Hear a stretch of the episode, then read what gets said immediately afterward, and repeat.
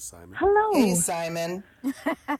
Hello. Hey, Simon, it's Skylar. Simon? How you Hey, doing? Simon. Hello, Simon. What's up, Simon? Hello. How you doing? Hey. Hello. Hello. Simon. Hello, Simon. Hello, Simon. Hi. Conversations with storytellers, wisdom, folk and fairy tales from our elders, a meeting with professional storytellers. After the passing of some great storytellers, I decided I wanted to interview some of the elders in the community of traditional storytelling. I wanted to capture their thoughts, their ideas, and maybe ideals in their own voices. Some will tell us their favourite stories. Others will share their thoughts on our profession. Some will give us glimpses of their lives and the lives of those around them, who their mentors and inspirations were or are. All of them share gems of wisdom. Welcome to Conversations with Storytellers. Today, you're going to hear my conversation, my interview with Michael Parent. I have to admit, when I first met Michael Parent, I was intimidated by him. A tall, powerful looking man with a deep voice and piercing eye. Well, two eyes, but you know what I mean. I couldn't figure him out at first. Was he being serious? Was he being funny? I just couldn't tell. Over time, I got to know him a little better and found him to be a very warm man indeed, sharp as a needle and quick witted. Kids love Michael, the same man that I was once apprehensive about. Michael is a very well respected storyteller in our community and very funny. He is still sharp as a tack and witty today, even though his challenge with Parkinson's disease sometimes slows his word choice down. This conversation, with Michael's permission, has been edited, cutting out some of the silences as he sought out the right words. Please enjoy this conversation. Michael Parent, you are of French Canadian descent, a singer, actor, and I see that you're. Is that a ukulele over there? Well, the small one is a ukulele. Yeah. Okay, so you play stringed instruments Yes. and a storyteller. You've travelled a lot, hmm an awful lot, both here and abroad, applying your craft, and you call Maine your home. You've been written up in Time magazine, which I thought was really cool, Uh huh. and you have the National Storytelling Network Circle of Excellence Award. Do you get a plaque for that? Mm, I, I think Or, so. or is it just a piece of paper that says you're in? I think I think it is. Um, and you've performed at UC Berkeley and at the Kennedy Center, as well as thousands of other places. You've written a book called The King of, of, of Kings and Fools, and you're also featured in a few anthologies. And you're also featured on Rainbow Tales 2, a CD of some great storytellers, which I've got. I actually I, I bought the second one and then I got the first one. Oh. Um, so that's, it's really cool that you have all these accolades and stuff. How long have you been telling stories? Mm, let's see. Since 1977. That's when you started? Yeah. Okay. Yeah. And what what got you into that? Um, I found that that um, my students. I was teaching high school at the time. Okay. and I found that my students would listen much more to a story, uh, to a narrative, Right. than they would listen to exposition. Okay. And um, I don't know, I, I started making up stories and I started making up. Uh, some of them were true, Right. and some of them were based on people that I knew, and uh, others were were just made up. Okay. So what were you teaching at school? Um, in, mostly English. Right. And that was your first job, Mm, apart from a paperboy route, right? yes, yes, yes. That's it. and, and where was where was this? This was in uh, Boston, in uh, Cathedral, at Cathedral High. Okay. hmm So wh- where were you were you born in Maine or up in Canada? Where were you born? Uh, Lewiston, Maine. Okay. And at the time, uh, Lewiston was uh, half, mm, pretty much half, um, half French. Okay. pretty much. And uh, a lot of the people had moved down from Quebec to the United States to work in the mills. Okay. Because it paid better. Yes, it paid. It, it paid at all Oh, okay. because a lot of them uh, worked on farms and you know how that can be. Right, yeah, yeah, yeah. I was talking with Papa Joe the other day, and his parents um, were the, the same kind of lifestyle. It was they would work on their farms until they ran out of money. When Mhm. they come down into the states, they get a job in a mill, and then they come back up north, back to their farm and stuff. Was that kind of like how it was with your parents? Well, they just moved. they they they uh, they intended to to move back, Ah, but a lot of them didn't because I think be, because the family was uh, more important than moving. that Uh, makes sense. and I think that once once the older kids, they had large families, of course, Mhm. and uh, once the older kids got settled and got sweethearts, yeah, uh, they didn't want to move back. They didn't want to move back. So in order to keep the family together, they would uh, the whole family would stay, and the, the father would work in the mill, and the kids would work in the mill, if they could. And and at the time there was no um, OSHA or uh, uh, there was there was Right. none of that stuff. much more easy to travel between the two countries. Yes, it was much more easy, and um, also there was um, um, kids could work in the mills, and they would start them off as as, uh, as sweepers or something like that, and they would be uh, clod doffers or whatever, and they they would move up as they as they get older Right. and I guess education wasn't wasn't a big deal. Yeah, I think yeah, I, I, I get that feeling that it's the same in the UK as well. Really? Yeah, Huh. uh, yeah. My my grandfather, um, he went to a grammar school, um, but his father owned a mill up in Lanc- in Lancashire, up in, in I think it was actually in Lancaster. It hmm was a big cotton mill, Uh huh. and my grandfather. After he'd gone to grammar school, said, "Well, I want to be a manager now." And his father said, "No, you'll start at the bottom, sweeping the floor like everyone else." Yes, that's right. And I think for the, the average worker, education wasn't um, A big deal. Yeah, Hmm. yeah. Hmm. So did your parents were, were they working in the mills? Yes. Uh, my my grandfather on my mother's side Right. was a supervisor, and so all of his kids worked in the mill, and um, And they started off sweeping the floor and all Yeah, I guess so. Yeah, I, I think so. And uh, there, there's a story about uh, my grandfather. He was working in uh, a mill in Suncook, New Hampshire, and uh, a fellow named Collins um, was his uh, assistant, I guess. And um, oh, there was a strike. There was a strike of the workers, and and and and in order to uh, they were management, and in order to um, they they would go into the mill and there was nothing happening that? Right. because the workers were on strike. So my grandfather said to Collins, he said, Do you know how one of these works? And he said, The looms. Uh, and he, he says, Let's take it apart and put it back together Wow. so you know how it works. And Collins later became uh, in in Lewiston uh, recommended my my grandfather Pop. I, I guess everybody called him Pop Okay. for some reason or other, and uh, maybe he had a lot of kids. I don't know. I don't know why, but in any case, uh, he uh, Collins recommended him for a job, Uh-huh. and that's how he he he moved his family to Lewiston, because uh, they couldn't break the strike and uh, the the mill folded Oh wow. in Suncook, New Hampshire.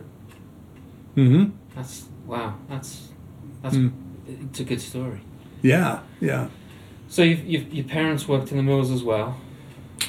Yeah, uh, my father um, had asthma, Ooh, and um, from the mill work, from the cotton. no, I I think he had it uh, before that. Okay. And one of the first jobs is, um, it, and anyway, it was it was um, it was in a room where there was a lot of uh, particles, a lot of particles uh, of um, uh, from from the uh, from from the cotton, Okay. and they ha- they had a lot of moisture in that room in order to to keep the the dust from from flying all over the place, and uh, so he w- that was one of the first jobs. I forgot what the a carding room Oh, okay. carding room, and um, he started working in the carding room, and I guess his asthma got kicked in, and um, he couldn't do it anymore. So he drove taxis most of his life. It's not a bad living. No, he did all right. Yeah, Yeah. yeah. So, your who were the storytellers? In, were there storytellers in your family? Well, uh, there was uh, no, there wasn't. eh, You know, uh, they they they resisted being called storytellers Why? because they would they would um, they would just talk. Okay. They would just talk. They spun stuff. They spun stuff. Yeah, right, right. And uh, it was it was a higher value to be a good singer. Oh. it was a higher value to be a good singer. I don't know why. And um, So were the singers in your family? oh yeah, my father was my my father and my grandfather on my my father's side were known as good singers. But everybody when when there was a family gathering, this was before TV, before uh, I don't know. Um, I don't know if it was before radio, but radio was a big thing at the time. There was a lot of um, choral singing. Uh, so somebody would lead the song, and and and everybody would would join in. No way. Yeah, yeah. And uh, you were expected to sing a song, even if you didn't, if, e- even uh, if you didn't sing well. And and uh, they they would say, "Oh, that's Simon's song," and and you would sing, and, and and even if you you sang badly, it didn't matter. It, it, it- That's so great. but they were known they were known as um, th- there were some people who were known as good singers Right. And pops and your dad were yes two of them. yes And did so that. So did you get into? Did you use much singing with storytelling? I mean, I see here in your apartment that you've got, you got music out and your chords Yes. and everything. So yes um, i always felt like the, the two of them went together okay. that, that the singing and the storytelling went together um, so i would i would start with a song maybe after the first story i would sing a song and a, a lot of the times it was a, a song that was um, either French Canadian or uh, um, not not top forty songs. Right. hmm So do you do you did you or do you still tell Quebecois stories? Mm, there isn't much of a market. Uh, there isn't much of a market for that. Okay, And uh, because I think I've heard you tell one. yes, that's that's That was- true. That was a while back. That's true. Um, there are some good stories, and uh, um, as a matter of fact, the last time I told uh, was at, at Shawnee Nights, Oh right. and that was when I decided that that was it for me, because there were a lot of pauses, stories that I had told uh, a bunch of times. As a matter of fact, somebody gave me this book, and you know when you grab a book, if you find one or two good Yes. stories, well, this book had four or five good stories in it Nice. and I tried to learn them. Uh, I tried to learn them uh, all at once, and I found that it didn't work. It didn't work at all. Right. That's Uh, uh, the Princess of Tomboso would would would uh, infiltrate uh, some of these stories, and and uh, the, the the stories started getting mixed up. So I decided that I would just learn um, I would learn one of the stories, and I had it all figured out. I had it, and and Can I uh, see this book? yeah, Thank you. It's a good, it's a good book. The Golden Phoenix, French Canadian Fairy Tales by Marius Barbeau. And Marius Barbeau was Love the uh, cover. Yeah, he was good. Uh, Marius Barbeau was pretty much the French Canadian equivalent of the Mill, uh, the Grimm brothers. Yes, Okay.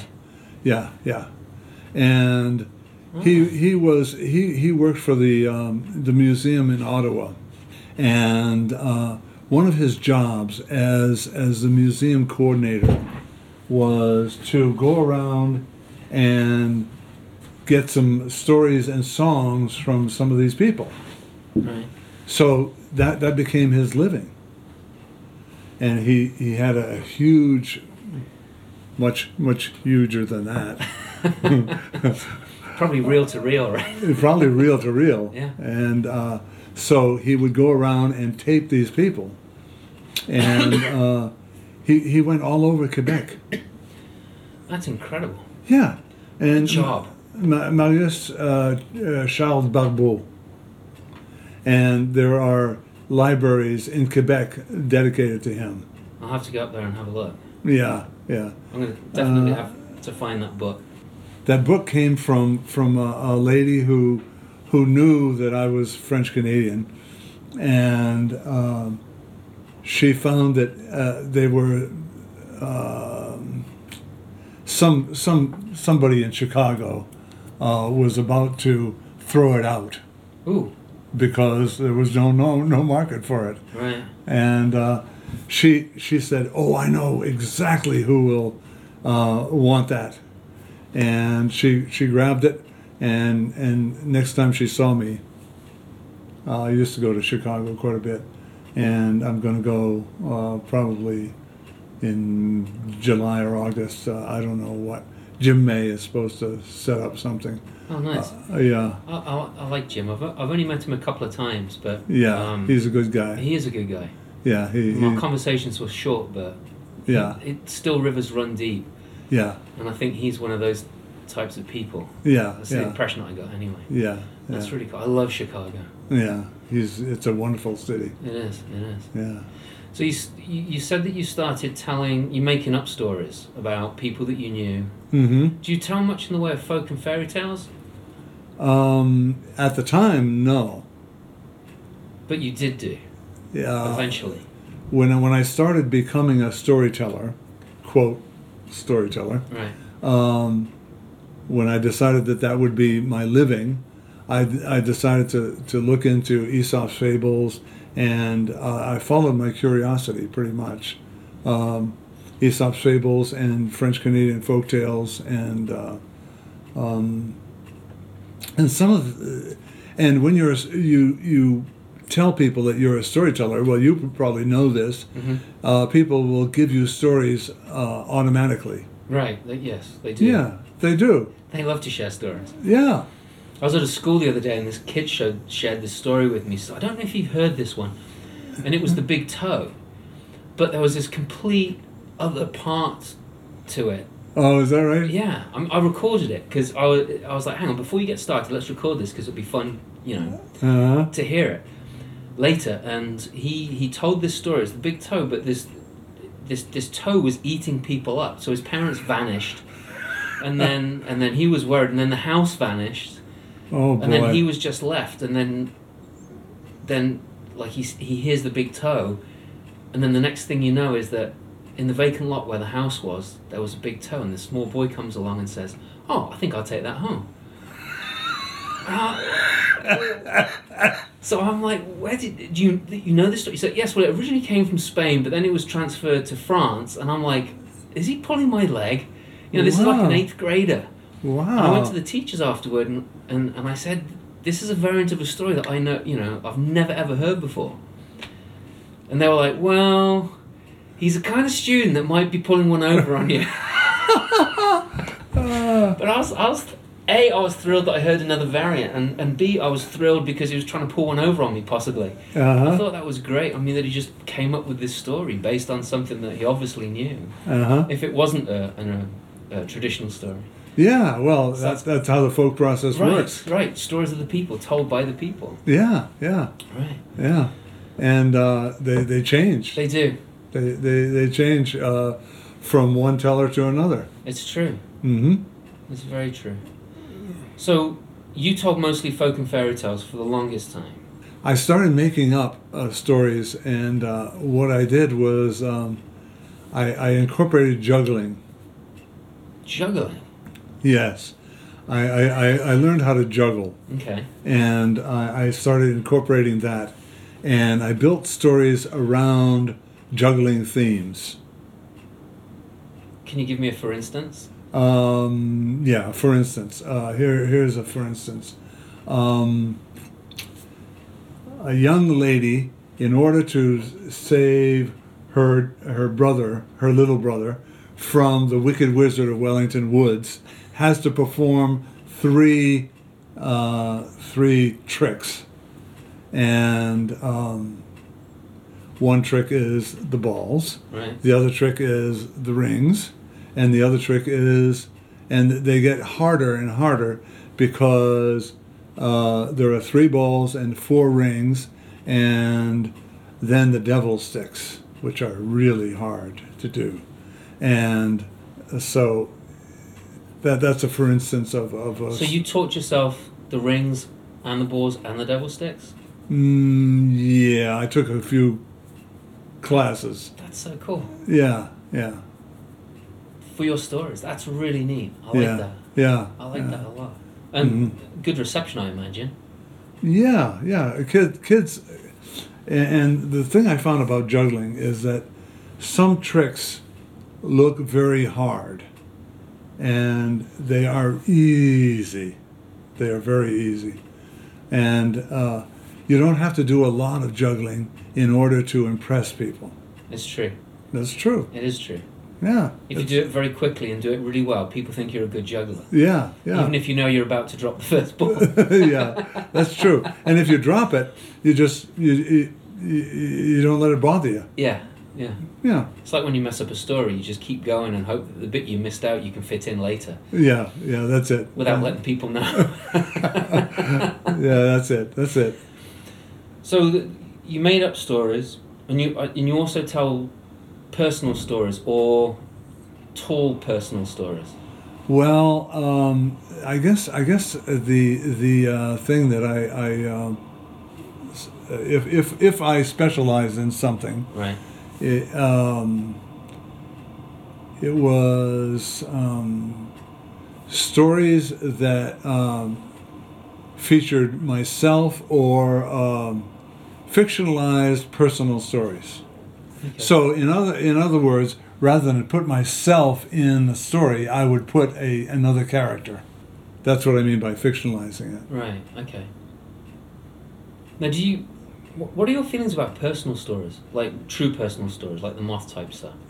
Well, I've heard a few of the moth things. Right. and um, I think it's it's wonderful Yeah. that the narrative is being uh, um, ballyhooed, Mm-hmm. Yes. and uh, but uh, I think personal stories are are, are slippery slope Right. because um, there are very few folk tales, and uh, these have been around for thousands of years. Right. and they they have uh, been condensed to a point where you know they're they're just they're just very pithy. Yeah. I, yeah, I, I don't know if it's something I thought of or it's something that I heard somebody else say, but they they liken folk tales to being like the, the detritus that turned into the coal that was compressed down to a diamond. Oh, that's a and, good. And that's and that's what we that's what we've been given. We've been given these folk tales as diamonds. That's a good. That's a good analogy. Yeah, I think I think that's it. Um, personal stories often give me the impression that the person is jerking off on stage. Sometimes. Mhm. Yeah. I've heard And- some really good personal stories, which you know create empathy, and hmm um, but I have heard those that are just hmm it's like um, poetry slams. I used to go to poetry slams, and, and some of those were just. I mean, that you sometimes you get this this beautiful story or this beautiful poem that's like really poignant and and you know you could relate to it, and and and then somebody Mhm. would get up and, and talk about something that you really didn't want to hear.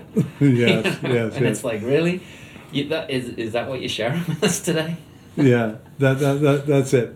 Uh, the best response I've ever heard to a personal story was Katie Rydell. Okay. Uh, she is a storyteller, and she's uh, she's around here, Okay. and, and and not doing very much storytelling at all. But anyway, she she uh, after after a teller from New York, uh, a lady who uh, obviously didn't like her family, Okay. and the the whole the whole program was about her family, and uh, she was she was jerking off about her family, All right. and so uh, one one of the the best the best lines I've ever heard was, "She owes me two hundred bucks. Oh jeez. That's what I charge for therapy." I like that. and and, and I think that somebody, uh, um, it's it's too easy with personal stories for somebody to do therapy on stage, Yeah, I agree with that. to to use the audience as their therapist, Right. and I, I think the universal quality of folk tales is often lost in personal stories, Yeah, um, and. Um, I would agree with that. personal stories, uh, I, I, I think that one, one of the reasons they're a slippery slope is that, in fact, they are, we don't relate to them. We relate to the person. That's a good point. We say, oh, that person is, is uh, she hates her family. Right.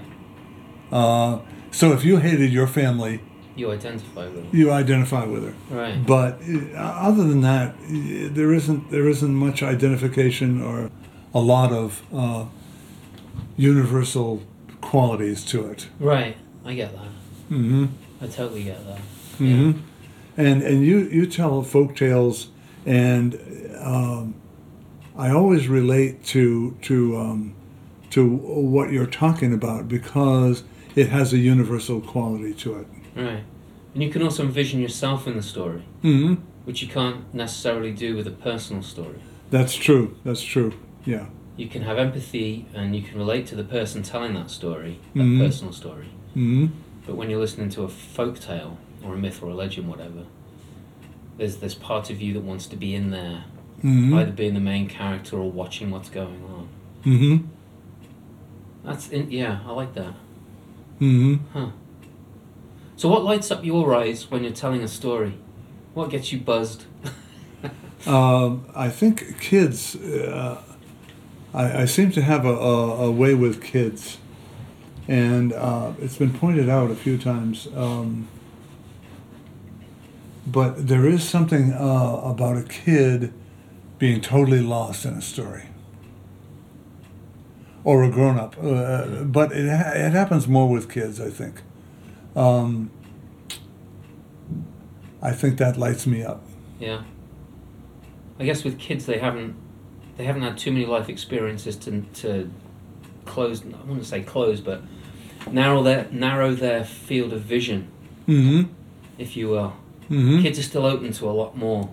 Yeah, I think so. I think so. Yeah. And um, uh, what, what I, I particularly like is when when uh, a principal or somebody in au- authority uh, says, "Watch out for that kid," and uh, uh, or or uh, the authoritarian thing, uh, and that kid happens to be the best listener Yeah. to a story Yeah. and uh, and uh, Jay O'Callahan tells a story about I I don't know if he told you this, but uh, one time he was in a junior high. I, I, I don't know if he was in a junior high or a elementary school, but there were two kids walking uh, behind in the auditorium, and um, he at first he, he he was bothered by it, but I guess he he realized that nobody else was bothered by it, so he just kept on with the story,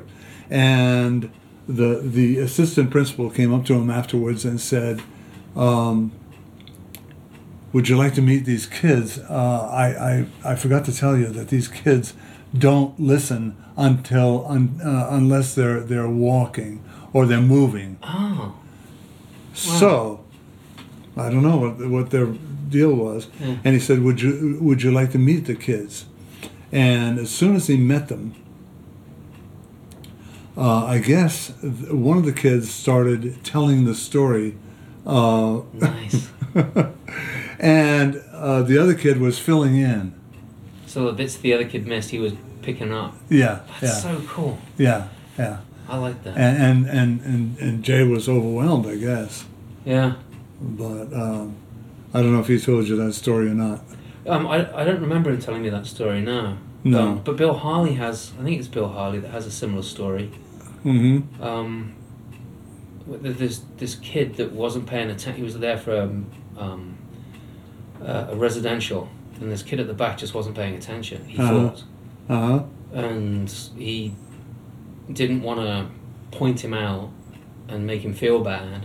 Uh He huh. just let him do his own thing. Uh huh. Um, but then at the end of the of the week, when they were asking people if they wanted to tell stories, this kid who didn't appear to be paying any attention whatsoever Uh huh.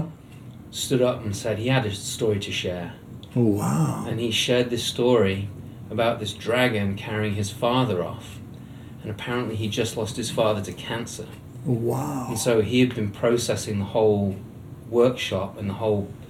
Um, the whole process of stories Wow. and created his own story to deal with his with his anxiety about his father being Wow. That's carried am- away. That's amazing. Yeah, I mean, we you know I don't think we really we see glimpses of it when and p- you know when Jay sees those kids and how they picked it up and how how Bill saw that kid at the back of the r- you know hmm light up and get a connection, but we see that too little.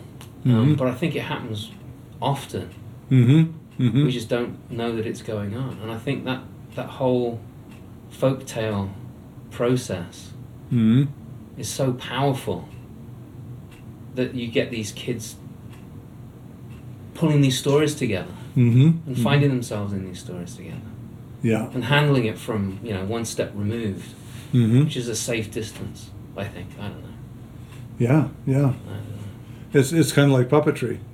yeah Pu- right yes, puppetry is is one step removed, right and uh, so kids can take the story and and and use it for their own uh, their own purposes. right it's not them it's the puppet that's doing it Yes, that's right. Yeah. Yeah, there's a, there's a lot of power to that. What was your most unexpected joy? What what so, so what kind of um, maybe an event happened or something that happened or somebody came up to you that, that just made your heart sing? the whole process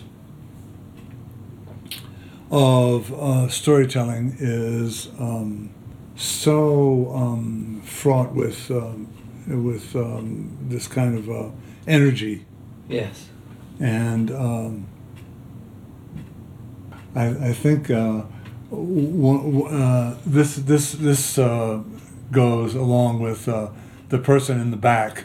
Okay. Um, I, I've used this very, uh, very many times, and uh, in workshops and stuff, yeah, and called Mr. Potato Head. Okay. And Mr. Potato Head is usually a, a guy, and he's usually older than you. And um, I, I ha- I've had situations where Mr. Potato Head comes up to me afterwards and says, with, with the same expression on his face, uh, that was the best, uh, that was the best program I've ever heard. Good, thank you. And that that I, th- I thought that was very brave of, of that person. Yeah. uh, to do that. And uh, I, I, I guess that was the most joyful. Someone that you didn't think was paying attention Yeah, come up and say that that was really yeah. yeah, yeah. That's neat. Or or, um, or somebody that that um, was paying attention but seemed to be judging you. Right. And that, that's one of the things we can't stand is is having somebody judge us. Right. um, because it, it, storytelling is so non-judgmental. We hope. Mm, we hope. yeah, yeah. Yeah, it's. Tr- I, I was doing a gig and Meg Gilman was in the audience, and I was telling this story and she was scowling at me the whole time through. The whole, you know, it was like a sixty-minute performance, Uh-huh. and I think she was there with, with either a friend of hers or s- there was somebody else with her. So Meg Gilman was scowling throughout the whole performance, and I thought I bombed. And at the end, she came up and said that was really great, and I was like, "But you were scowling the whole way through." She says, "No, I was just." Concentrating on what you were and I was like, oh my gosh, I had this like, you know, you know that knot in your stomach all the way through. Uh-huh. Oh, It was yeah. awful. It was awful.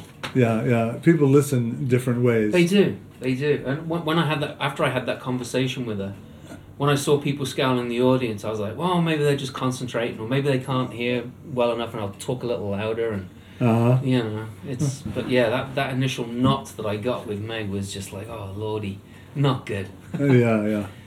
And That's the th- that's the thing. You can't take anything personally. No, you can't. Otherwise, you wouldn't get up on the stage for a, you know and do this. It's- Yeah, it's that's crazy. true. That's true. What's the most rewarding work that you've done? I think um, with teachers, um, it, it's been when teachers are really tuned in. Yeah, I get that. um, when they really uh, use the stuff that you give them. Right, the tools. Yeah. Um, there was one teacher in Charlottesville, Virginia, who who two years later, a- after I did a workshop, two years later, she said uh, she was um, she was the wife of one of the guys I played softball with, so I, I saw her quite often, and she said, uh, you know, I've been using the uh, whatever it was since then. Wow. And I thought, wow, you just made my day. Yeah, that's really powerful stuff. That's really cool. Yeah, yeah. That's so great. Uh, so um, the feeling that you you leave something there, and it gets used, um, and affects affects a, a bunch of people, Right, affects a bunch of kids. right. Well, obviously, because it's working. If she, if it didn't work, then she wouldn't use it, Yeah, yeah, and that's huge. yeah, yeah, That's really cool. yeah. What's your What's your process when you go to learn a story? Um, I, I learn it by osmosis. You rub the pages of the book. yeah, that's it. That's it. How'd you guess? uh, no, I, I um, expose myself to it uh, different ways. I write it down uh, in summary, or uh, and I read it a whole bunch of times, and um, then then um I hardly ever do this, but uh, ideally, I would I would uh, tell the story, and this is one of the things I recommended in workshops. Uh, I would tell the story and um, leave a blank space for the part that comes the next comes next. so you big pause. Yes, Okay. I would read it and not not say the words out loud. Okay. so that it it would it would take about the same amount of time as as if you were reading it, okay. and, and I would try to uh, put in when when the pauses came on the tape, I would try to put in what comes next. okay. hmm So you'd learn you'd learn the story by scenes, Yes. sort of Mm-hmm. in sections or something. Mm-hmm. Yeah. And Yeah. then the, what would the next stage be after that? Well, um, I, I think that the, the, the telling of a story is the best thing. Yeah. So you tell it to, um, you, you try it out, and you know when it's ready. Yeah. Or you try it out with, with, with some friends or, or with your kids or whatever, Yeah. and um, you just tell it. And what is surprising in that in that um, process is that you remember more than you think you re- you would remember. Yeah. I agree with that. hmm And it comes across um, as fresh as well. hmm So you've you must have met a lot of storytellers. Uh, throughout in the your- old days, yes. Right, right.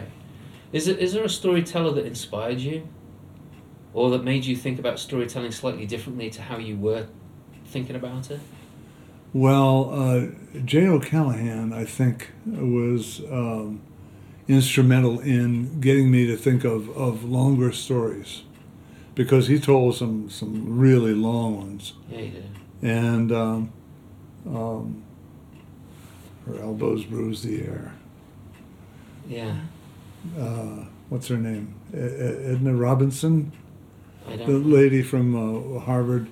Her elbows bruise the air. Oh, right, right, right. Yes. And uh, anyway, uh, that was a long story, and uh, it, it encouraged me to do the longer stories, because once uh, a kid or somebody is hooked on a story, they want to know how it comes out. Yeah. They want to know how it comes out, That's true. and unless unless you screw it up royally,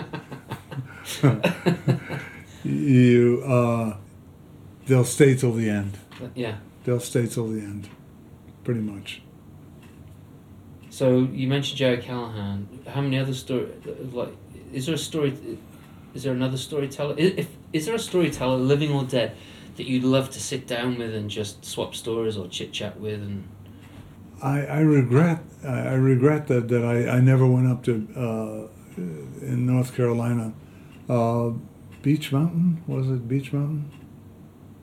Anyway, Ray Hicks. oh He was supposedly a font of stories, and the stories that I've heard about him, he's dead now. right but um, the stories that I've heard about him make me want, uh, make me uh, regret that I ha- uh, that I didn't sit at his knee yeah and just listen to these stories. And uh, once I got the the um, the language, um, he talked. He talked very funny, and um, once once once you overcame the language, So this is the dialect you're talking about, mm, yeah, or is vernacular? I think it was uh, a combination of the two. Okay. uh, and but um, the stories that I've heard about him since then, I mean, he would keep telling the stories, uh, and uh, he he was uh, the embodiment of, of somebody who got it naturally Yeah. and naturally put it out. Nice. hmm Yeah, I kind of feel that wa- Duncan Williamson over in Yes. Scotland. Yeah. What what kind of advice would you give to a young storyteller, you know, in their twenties or thirties, who wanted to do this as a living, or or were, was bitten by the storytelling bug but wanted to tell folk and fairy tales? What would be um, some advice that you might give them? Don't. Don't. Get a job as an electrician. You'll earn much more money. no, no. Uh, don't give up your day job. oh, okay. the people that are most successful at storytelling are people who who uh, either have somebody working for them or they have um, another job. Moose is full of people that that um, have other jobs and and just enjoy the storytelling process Right. and I think that that um, I think the the need to to get get work is counterproductive in the sense that um, I think the the need to get work. Uh, I'm I'm comparing wh- what it was at, at the time that I was flavor of the month Right. um, and now Um, I think the need to, to get work is counterproductive to to the joy of storytelling. Yeah, I get that. Mm-hmm. Do you Yeah. think it's Do you think it's harder to to make a living nowadays? Yes, yes. I, th- I think it's harder to make a living because the schools have dried up. The schools have dried up and the libraries have dried up pretty much. Um, but I don't know. I, I, um, I have refused more storytelling gigs in the past year or so. uh, things that, that um, mostly I've done, I've, I've done local things and I think I, I think I'm going to do less of that because um, I was starting to tell you about this uh, this Shawnee Nights thing. Yes, yes. Yes, I started to tell you about that. In, in fact, um I, I found that, that there were a lot of gaps. There were a lot of, um as you can see, uh, memory lapses Right. aphasia is one, one of the things of Parkinson's, um, o- one of the symptoms of Parkinson's. Um, and I, I found that, that um, at that point, I, I was um, I, I decided to retire uh, because in fact uh, uh, it wa- just wasn't fun, just wasn't fun anymore.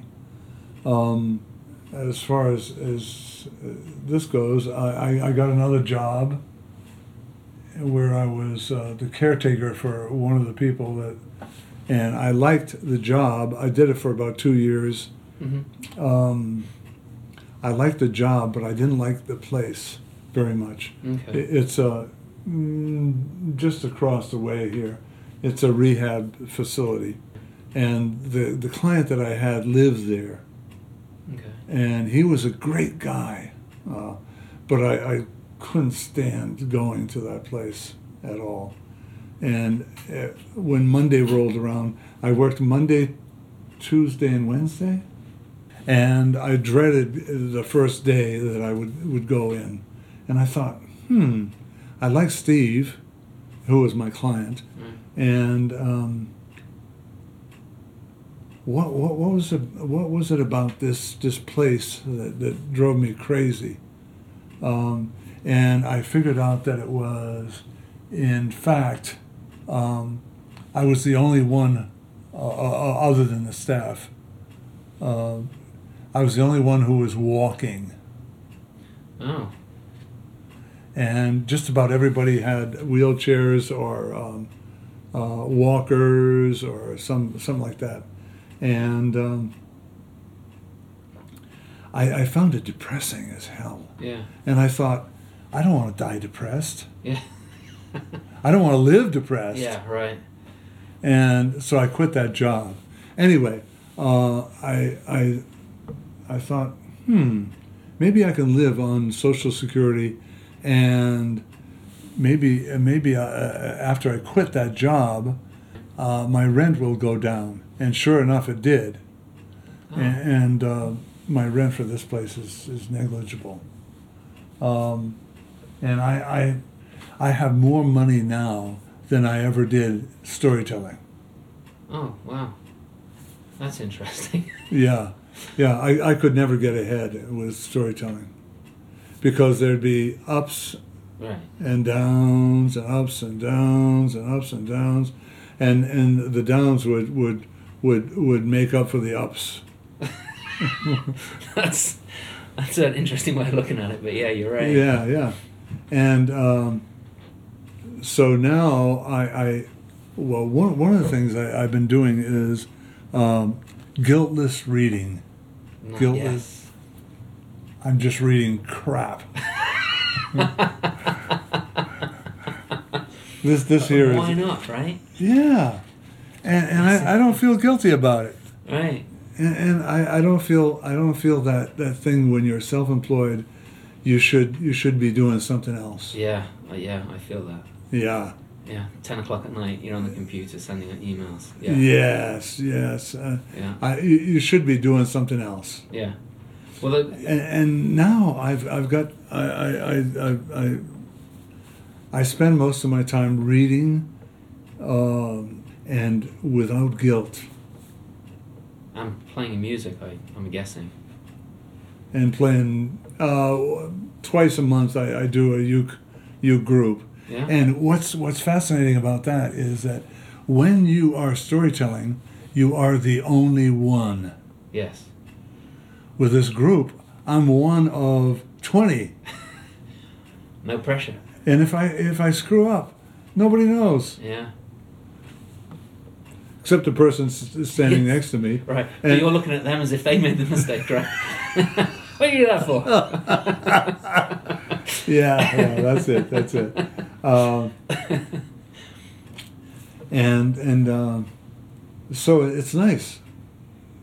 And I do a um, once a month. I do a, a sing along here, Okay. and only about five or six people come, but uh, those people are dedicated, you Right. know. And uh, um, It's better to have five and six, five or six dedicated people than twenty people that yeah, just don't Uh, could really care less. Yeah. Yeah, yeah. Makes it. Much And a- more fun. after uh, six or seven years, uh, I don't I don't really care anymore. Right. Uh, I, I mean, I, I, I care about those people Right. Hmm. because I, I do it every month Right. religiously, and I, I as soon as as uh, one one sing along goes by, I set up the date for the next sing along. That's good. What kind Yeah. of songs do you sing? Mm, mostly old stuff. Like bring out the barrel and Yeah, yeah, yeah, yeah. Roll out the barrels, or um, let's see, um, bye bye uh, blackbird. yeah, You know that one. I do. Um, uh, going back to one of your previous questions, Uh-huh. um, I was in New Zealand, and this crazy lady, uh, uh, Beth, uh, what's what's her name, uh, Liz Miller. Okay. and she she comes to to uh, to Jonesboro every year, Okay. and uh, I have to look her up. I don't know. uh, she's wonderful. She's just uh, she. Anyway, uh, Liz asked me to go to. Um, she had a gig, and um, she asked me to do ten minutes. So I I, I I did a song that Malvina Reynolds wrote, and I said, Malvina Reynolds, uh, have you heard of her? And nobody raised their hand, or it was a ladies' group. And then I started the song, and it was. Um,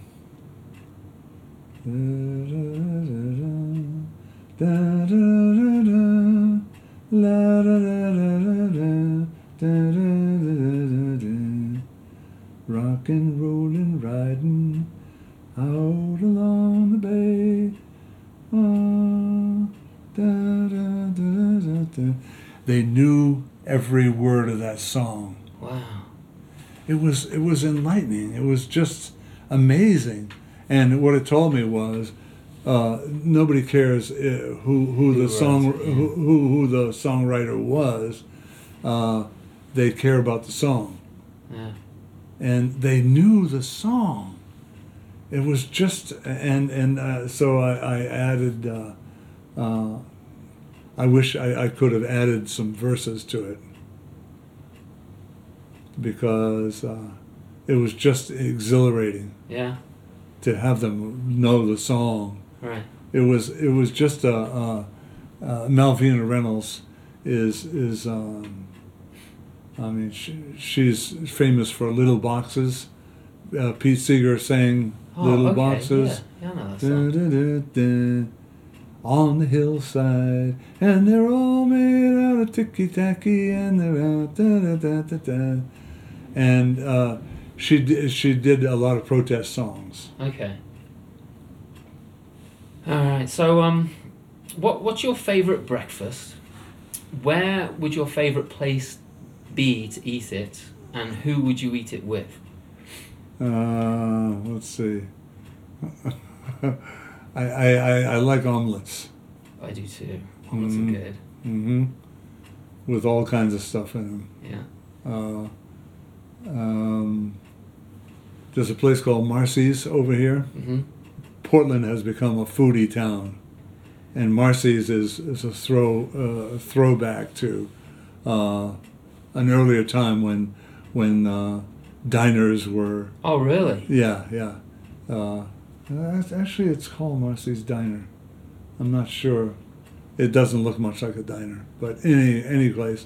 Um, and I think that that uh, since you mentioned her, Jackie Torrance is the Ooh. person I, I would like to have because I would I would say to her, I was right, wasn't I? because with, with, with her, the argument always was you have to. Uh, her side of the argument was you have to get out there and push yourself. Right. And my my argument was you have to have a life. Yeah. You have to have a life. And uh, so, uh, and just uh, when she was, uh, when she had her uh, difficult times, uh, she said, You were right. She did. Yeah, yeah. She Wow. said I, I was trying to support all these people, and uh, it was uh, it was uh, to use one of my expressions, uh, uh, an unfillable hole of need, and uh, but she was a wonderful storyteller. God, she was terrific. Yeah. She she could just. Uh, her hands were just wonderful. She, uh, I, I was with her, oh, I don't know, it was 10, 20 years ago, a- at a junior high in Alabama. I forget what the, uh, uh, the occasion was, but uh, she uh, absolutely captured these kids. Uh, there must have been a thousand of them Wow. uh, and and she she just Wiggled her fingers and popped her. yeah oh god it was wonderful Do you have any passing thoughts or anything else you'd like to share with our listeners out there? mm, uh, let's see no uh, passing thoughts Hmm. Any advice? Anything at all? i'm living now the way i wanted to live for 30 years Wow. for 40 years. Um, I'm pretty much living the way I want to live. You're happy. Yeah, That's good. yeah, I like that. yeah, yeah. And I'm not, I'm not pushing anything. Well, Michael, thanks very much indeed for, for spending this time with me. I yeah, greatly appreciate you're, it. you're welcome. A massive thank you to Michael Parent for taking time out of his busy day, enjoying life to talk with me. I hope you, my listeners, enjoyed the conversation as much as I did and laughed as hard as Michael and I did. I can't wait to visit him again. Thanks to Ben Schultz, who, as always, provides the music for my podcast. Creating this show is very much a labour of love. To help keep it going, to help create more, well, maybe help create better, please consider making a donation. You can do this through my Patreon page, www.patreon.com forward slash Simon Brooks. A couple of dollars a month, a single donation, if you like a particular episode, will all help me reach out further and create more of these conversations. If you can, and I know you can, leave a review on Stitcher or Apple, iTunes, wherever else you find this episode. It helps not just me, but it helps others find this podcast and know what they're getting in for. Please jump on the interwebs and find out more about all of my guests. Follow them, and me if you like. All of the people that I interview are amazing storytellers, which is why I sit down with them. Again, thanks for listening and being here. I hope you join me in the next episode when the guest will be. Until next time, share one of your favourite stories. Thanks. Bye.